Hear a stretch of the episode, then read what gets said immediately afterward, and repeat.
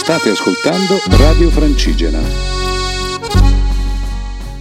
Ciao a tutti amici di Radio Francigena, qui parla Sara, fotografa di Va Sentiero. Oggi volevo condividere con voi un episodio che mi è rimasto particolarmente di queste ultime settimane di cammino lungo il sentiero Italia in Sicilia. Come saprete il Walk with Us, quindi il cammina con noi, è ancora in sospeso per precauzione nostra, però nella zona del Trapanese abbiamo voluto fare una piccola eccezione, perché c'è questo mio vecchio amico conosciuto nel ormai lontano 2015, in quel di Londra dove ho abitato per 3 anni e mezzo, e anche lui si trovava lì per studio, faceva fotografia. Lui è di Marsala e quindi quale occasione migliore dopo anni e anni di rivedersi e condividere questa grandissima esperienza, e per lui era anche l'occasione per riscoprire l'entroterra della sua zona, che però conosceva molto poco. Quindi ci siamo incontrati a Macari e la prima tappa che abbiamo condiviso è stata fino a Custonaci,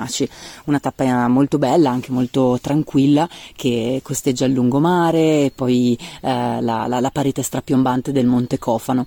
E insieme quel giorno al tramonto siamo saliti sul Monte Cofano, ed è uno strappo non da poco, perché sono 400 metri di dislivello in credo un paio di chilometri appena, quindi per chi non ha la gamba molto allenata, insomma, si sente, è un bello strappo.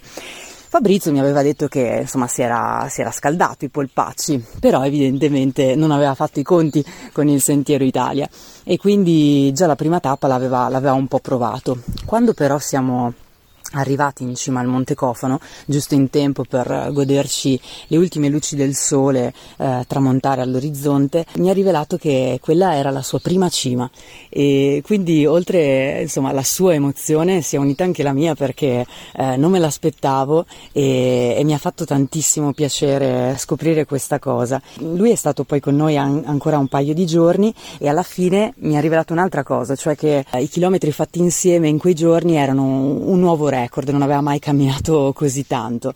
E Fabrizio comunque ha avuto anche un trauma alla gamba negli scorsi anni e ha fatto un po' fatica a concludere queste tappe, però sono state per lui una grandissima rivelazione, e questo è importante, perché quello che conta quando si cammina non è tanto la forza fisica quanto la predisposizione mentale ed emotiva, per cui è una cosa che mio padre fin da piccola mi ha insegnato andando in montagna, e che soltanto negli anni poi ho capito, compreso e apprezzato. Non solo questo, ma i giorni passati insieme, oltre a essere stato bello perché era un amico che non vedevo da molto tempo, mi hanno ricordato la bellezza dell'avere persone che camminano con noi per condividere le piccole gioie, anche queste piccole e grandi soddisfazioni che spesso chi non è abituato a camminare con noi riscopre. Quindi spero che presto potremo riaprire il cammino con noi. E dai! Sapete che dialetto si parla in Sicilia? A quanto pare il milanese.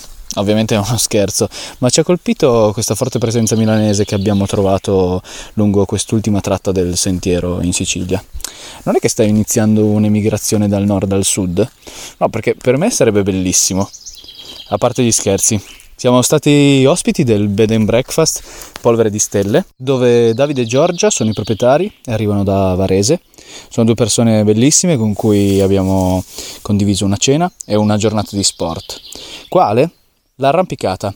Ebbene sì, Davide sta cercando di portare anche in Sicilia l'arrampicata, e devo dire che ce la sta facendo molto bene. Qui siamo a Fulgatore, dove Davide ha delle origini, e parlando con gli anziani della zona è riuscito a scoprire questo bosco dove, dopo tante ore di lavoro di pulizia, ha portato alla luce questi bellissimi massi di ardesia, ed è così che ha quindi iniziato la sua attività da buon scalatore. E dopo una bellissima giornata non ci resta che salutare la bellissima luna piena che c'era, il pavone che ci ha accompagnato tutta la notte, e un bel bagnetto nella loro stupenda vasca idromassaggio. Quindi grazie davvero a Davide e Giorgia, e devo dire che per fare quello che hanno fatto loro ci vuole davvero coraggio. Bravi e buona fortuna. Avete presente quella sensazione, quel bisogno di staccare un po', di stare un po' da soli, di prendersi il proprio spazio dopo tanto tempo passato insieme ad altre gente, insieme al team. Io sono Andrea e quel giorno stavamo attraversando la riserva dello Zingaro. Sono partito prima rispetto agli altri per concedermi un bagno bellissimo, purificante, in queste acque incontaminate della riserva, che grazie all'intervento di alcuni ambientalisti negli anni 80 hanno bloccato quello che veramente era un insensato lavoro di collegamento stradale tra Scopello e San Vito Lo Capo. È stato bello perché mi sono concesso veramente questa giornata in solitaria, ho fatto solo un breve tratto con i ragazzi a mezza costa perché comunque l'intero sentiero della riserva non era accessibile a causa vecchi incendi. Da lì poi sono tornato direttamente giù ancora sulla costa perché avevo voglia di stare più vicino al mare possibile, avevo bisogno di mare e volevo tornare fino a San Vito Lo Capo a piedi lungo appunto il litorale. E alla fine ho visto poi questo immenso colosso, questa parete bellissima, famosissima per gli arrampicatori, che è il Monte Monaco. Ero veramente a pezzi, dopo tantissimi chilometri sotto il sole e anche sull'asfalto mi sono lasciato tentare e ho deciso di fare questa cima.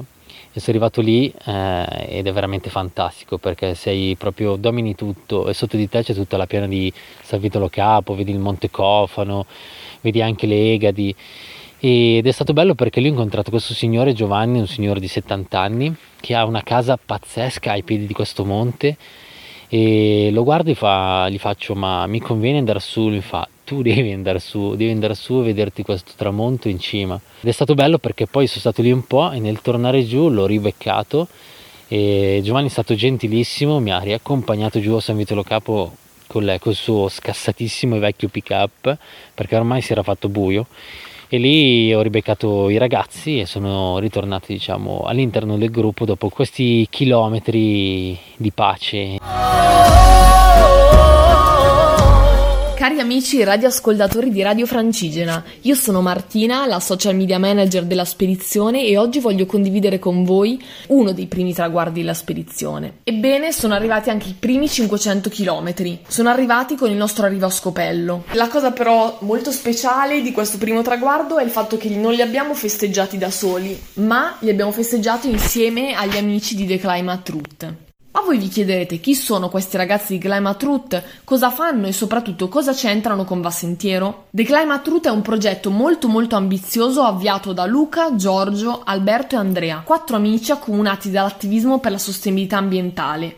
Ad oggi però sono in più di 40 che fanno parte dell'associazione, che credono fermamente nella mission. Facciamo un breve recap della storia di Climate Truth, del perché è nata e qual è l'obiettivo. L'associazione è nata nel 2020, quando in Siberia una cisterna collassava per lo scioglimento del permafrost, riversando così oltre 20.000 tonnellate di gasolio in un fiume artico. Questo disastro ambientale ha scosso profondamente l'opinione pubblica e ha in un certo senso risvegliandone le coscienze. Proprio da questo trauma nasce la spinta di questi 4 amici, di questi 4 appassionati, per fare qualcosa di concreto, in prima persona. Cosa c'è di meglio che non organizzare una spedizione on the road? E noi lo sappiamo bene, giusto? I ragazzi infatti hanno deciso di organizzare una spedizione on the road dalla Marmolata fino allo stretto di Bering per documentare in prima persona i danni causati dal cambiamento climatico, sia dal punto di vista prettamente ambientale che dal punto di vista sociale, quindi gli effetti che il cambiamento climatico hanno avuto sulle società, sulle comunità. I ragazzi partiranno nel 2022, ma già da quest'estate stanno organizzando delle piccole incursioni nel nostro stivale. La fortuna ha voluto proprio che abbiano deciso di partire proprio dalla Sicilia e siano restati con noi qualche giorno, proprio nelle nostre ultime tappe siciliane.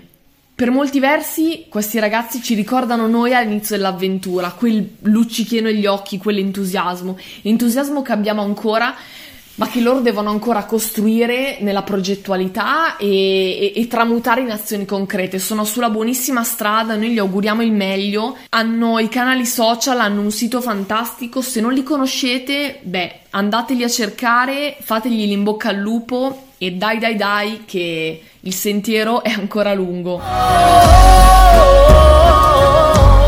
Ciao a tutti, qui è Yuri, a Trapani.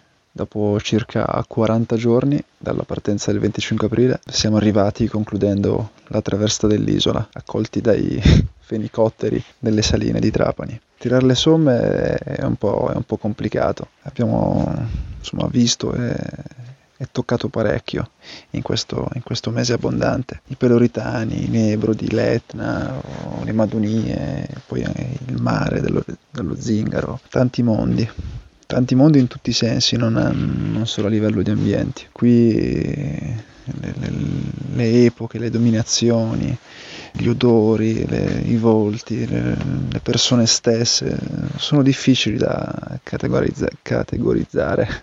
Ci sono tante anime in quest'isola e mi viene difficile definire una sicilianità. Ci sono tante Sicilie, tutte non di meno vere, autentiche. E questo in fondo è il bello forse di questa terra, pur con le sue contraddizioni e la sua bellezza incredibile. Una cosa voglio aggiungere, una cosa che mi ha colpito.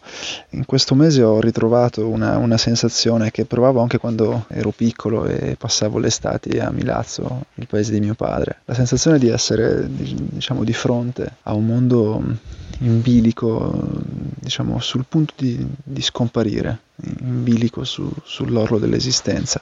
E il fatto in qualche modo di aver ritrovato questa stessa sensazione pur a tanti anni di distanza mi ha rincuorato, perché in qualche maniera significa che questo mondo c'è ancora e speriamo che continui a esistere a lungo. Lunga vita alla Sicilia e lunga vita a tutti voi, e mi raccomando, sparpagliate il podcast di Va Sentiero fra tutti i vostri amici, conoscenti, informatori vari. Carissimi, allo San Fan.